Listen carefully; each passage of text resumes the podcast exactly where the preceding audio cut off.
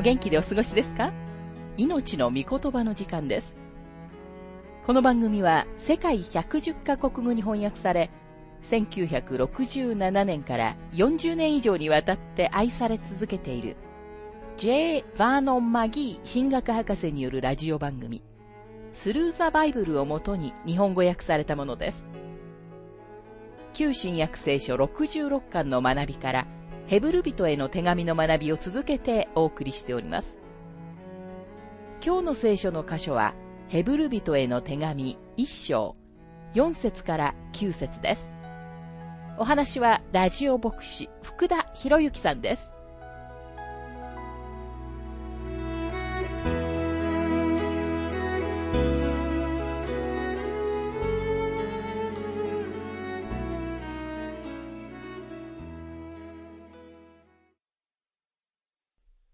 ヘブル人への手紙一章の学びをしていますが、一章の四節。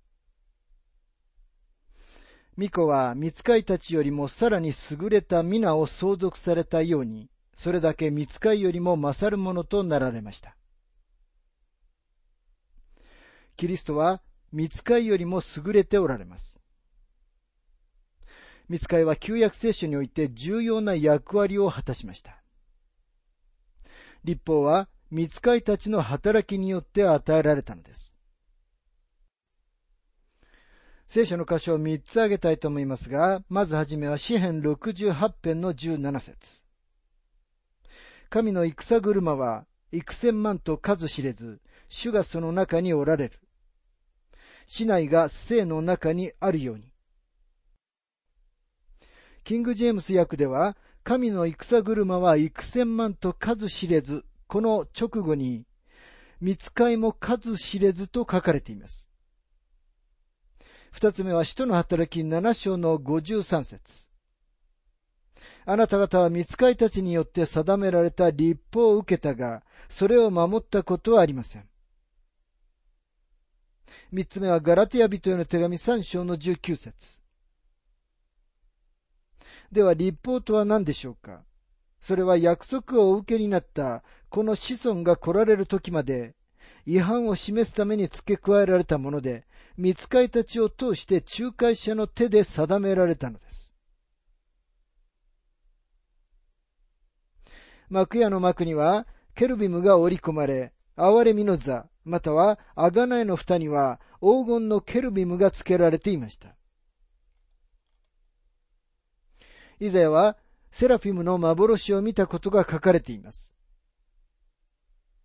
そして目次録の中には、教会が取り去られた後、見つかいの裁きのミニストリーが行われることが書かれています。見つかいの働きについて、マギー博士はさらに次のように述べています。見つかいのミニストリーは教会とは関連していません。守護天使という考えがありますが、そのような考えはどこから来たのでしょうか？私たちには守護天使は与えられていないと思います。一部の人たちは、それでも私たちには守護天使が必要ですよというかもしれません。しかしもしあなたが私は神様の子供ですと告白しているなら、あなたのうちには神様のご神格の第三威嚇である精霊が住んでおられるのです。あなたのために精霊におできにならないことで何か守護天使にはできることがあるのでしょうかちょっと考えてみてください。私は御使いのミニストリーは教会とは全く無関係だと感じています。この主題は今日とても難しく、また危険になってきています。なぜなら悪霊崇拝をする者たちがおり、しかも彼らは悪霊たちを御使いと呼んでいるからです。繰り返しますが、御使いのミニストリーは私たちの時代のためのものではありません。教会の中での活動的な見つかいのミニストリーという考え方が出てきたのは、素晴らしい芸術家であった初期の教会のメンバーたちが見つかいを描くことを好んだからです。彼らのうち一人も見つかいを見たことがあったとは思いませんが、彼らは熱心に見つかいを描きました。もしあなたがバチカン宮殿のシステナ礼拝堂の天井を見上げたことがあるなら、見つかいが自分の上を飛んでいるような感じがするかもしれません。そこには鳩のように大勢の見つかいが描かれています。その絵の中で見つかいたちはすべての人、すべてのものと関わっています。ミケランジェロは確かに見つかいを描くのが好きでした。そしてその絵は今日の私たちの生活に見つかいが関わっていると教えてきたのです。しかし残念ながらその教えは間違っています。私たちは生きておられる救い主と関わっていなくてはならないのです。見つかいには脇にどいてもらいましょう。なぜなら、私たちが神様のもとに行くときに、見つかいを通していく必要がないからです。私たちには精霊がおられ、また私たちの偉大なる取りなし手であるキリストがおられます。私たちの考えを見つかいから離して、キリストのご人格に焦点を当てなくてはなりません。確かに主は見つかいよりも優れておられるお方なのです。ここにははっきりと、巫女はそれだけ見つかいよりも勝るものとなられましたと書かれています。見つかいという言葉は単に死者という意味であって、それ以上の意味はありません。また、見つかいたちは主イエスを礼拝します。彼らは作られた被造物に過ぎません。しかし、キリストは、見つかいたちよりも優れておられるお方なのです。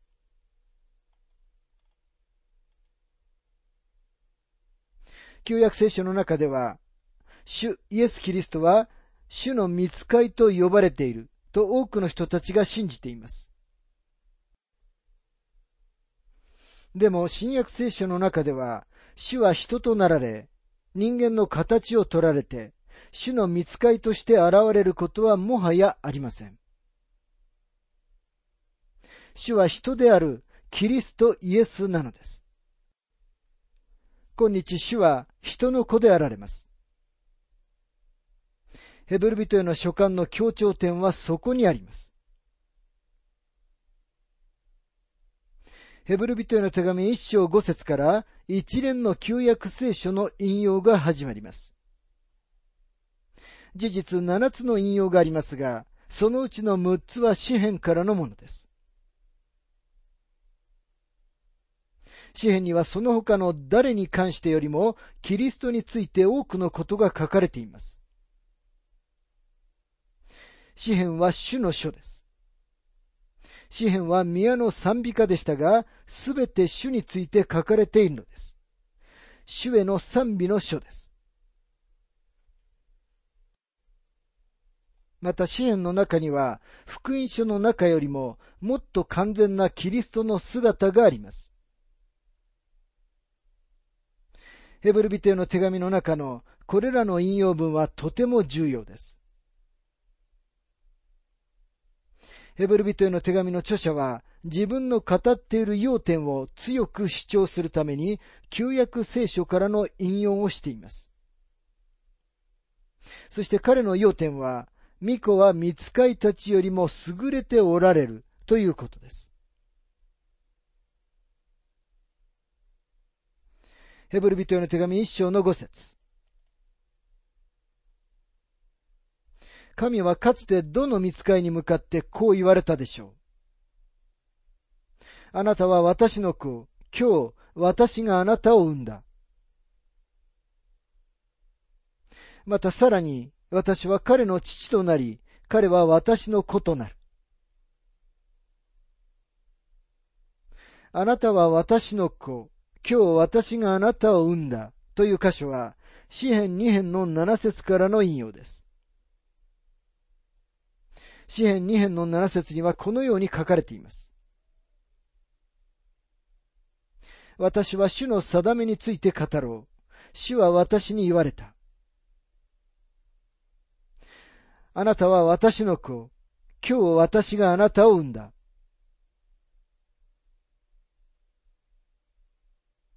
人の働き13章には、パウロがピシデアのアンテオケで詩編2編の7節を引用して語った偉大な説教が記録されています。パウロはこの説にはベツレヘムについて語っているのではなく、キリストが死から連れ戻された時の蘇りを指しているのだと言いました。キリストこそが世の罪のために死ぬことのできた唯一のお方なのです。私たちを救うことのできる見つかいは一人もいません。キリストだけが人となり、死という代価を支払われることができたのです。罪から来る報酬は死です。ですから死はご自分の血を流されなければなりませんでした。なぜなら血を流すことなしには罪の許しはないからです。そのようにして主はあなたのためにあがないとなられたんです。その後主は死から蘇られました。なんなら主は神の御子だからです。私は彼の父となり、彼は私の子となるとは、第二サムエル記からの引用です。これは神様がダビデと契約を結ばれた時の神様の約束なんです。第二サムエル記7章の12節から14節にはこのように書かれています。あなたの日数が満ち、あなたがあなたの先祖たちと共に眠るとき、私はあなたの身から出る世継ぎの子をあなたの後に起こし、彼の王国を確立させる。彼は私の名のために一つの家を建て、私はその王国の王座を常しえまでも固く立てる。私は彼にとって父となり、彼は私にとって子となる。もし彼が罪を犯すときは、私は人の杖、人の子の無知をもって彼を懲らしめる。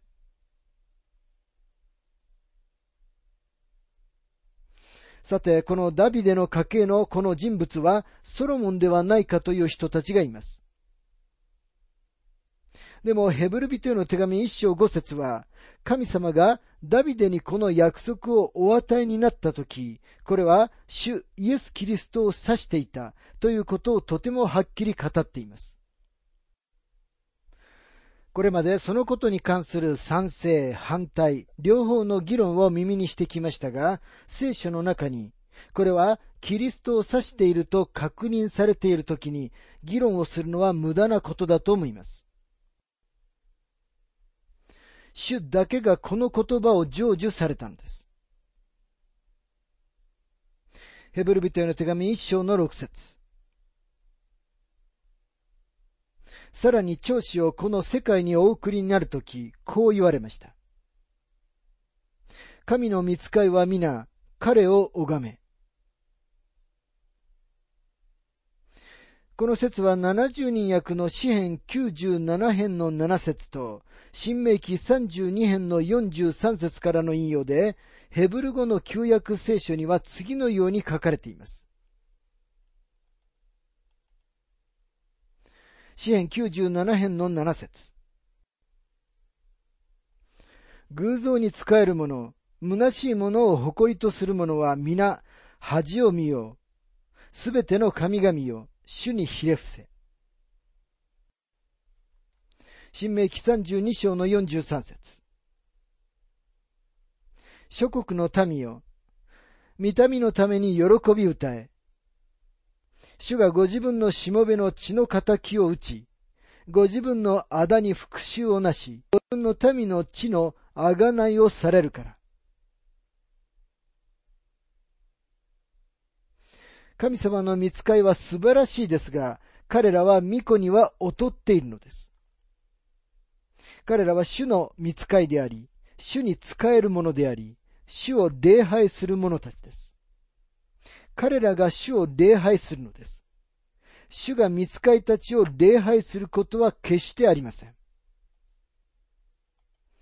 ヘブル人への手紙一章に戻りますが、7節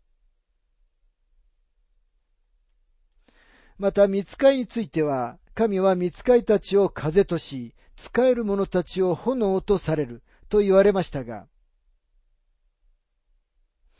これは詩篇104編の4節の引用です。そこにはこのように書かれています。風をご自分の使いとし、焼き尽くす火をご自分の召使いとされます。見つかいたちは主のものです。彼らは主に仕え、主を礼拝する者たちです。これはとても重要なことです。ヘブル人への手紙の著者は、キリストが見つかいたちよりも優れておられることを強調しています。それを証明するために、旧約聖書からの引用をしているのです。ですから、ヘブル人への手紙の最初の二つの章が、これ以上ないほどに重要なんです。この二つの章は、今日の信者のためのキリストの現在のミニストリーを取り扱っている、この書の土台とも言える箇所です。たった今まさにこの瞬間、神様の右手に生けるキリストがおられるという事実に私たちは目を留める必要があるのです。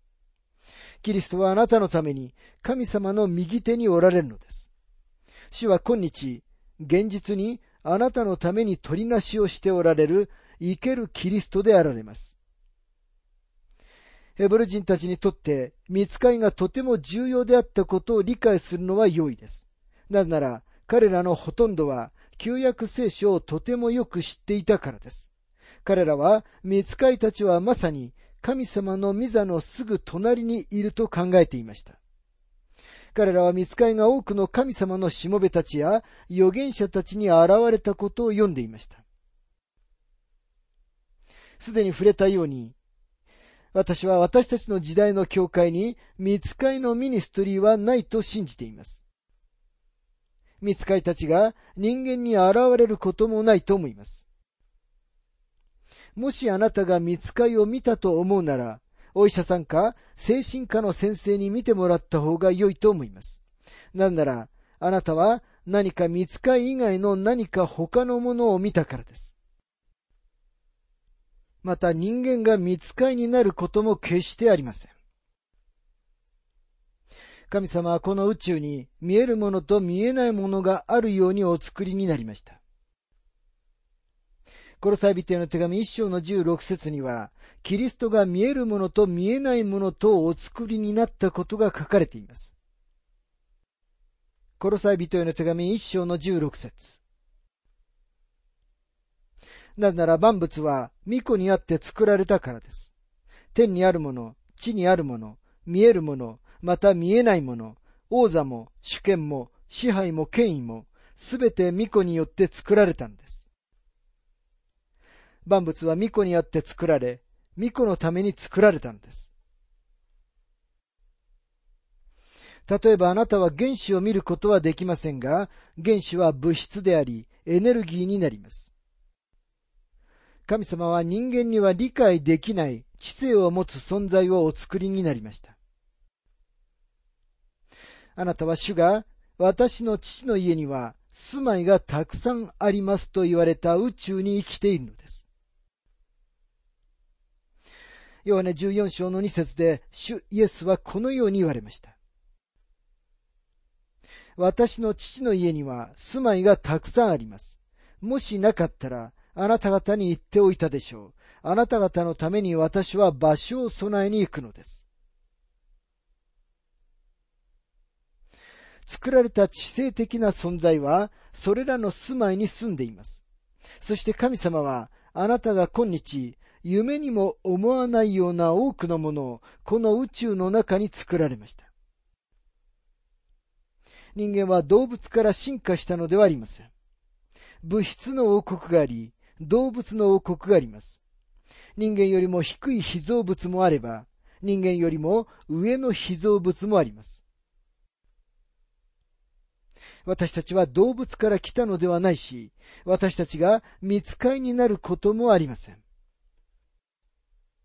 見つかい、ギリシャ語ではアッゲロスは死者という意味で人間にも天の見つかいにも使われます。超自然の被造物には階級があり、聖書の中にそのことが書かれています。もし私たちが宇宙にどのくらいの数の見つかいがいるかを理解していたなら、きっとびっくりするだろうと思います。彼らは天の軍勢と呼ばれており、それはとても多くの見つかいがいることを意味しています。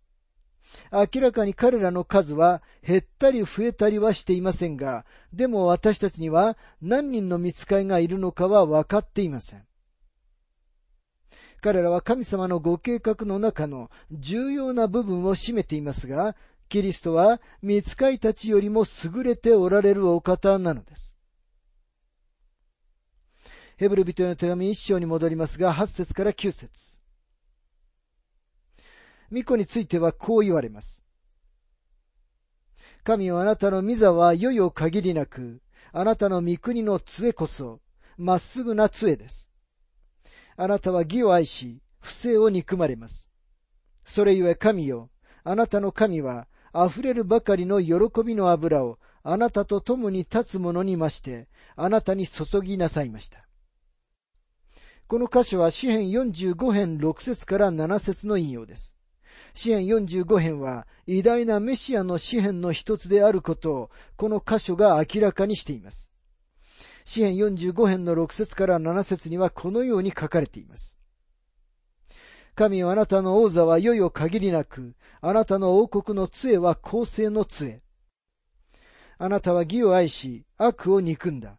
それゆえ神よ、あなたの神は喜びの油をあなたの友柄に増して、あなたに注がれた。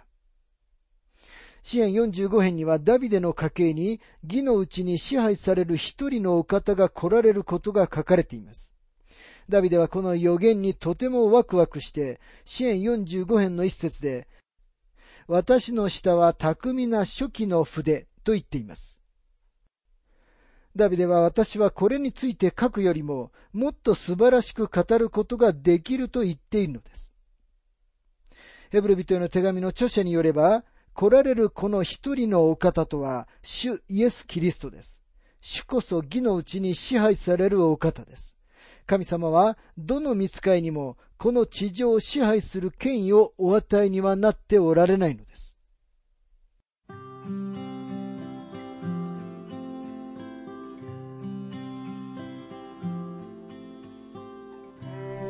命の御言葉お楽しみいただけましたでしょうか？今回は、キリストは見つかいよりも優れておられるというテーマで、ヘブル人への手紙1章4節から9節をお届けしました。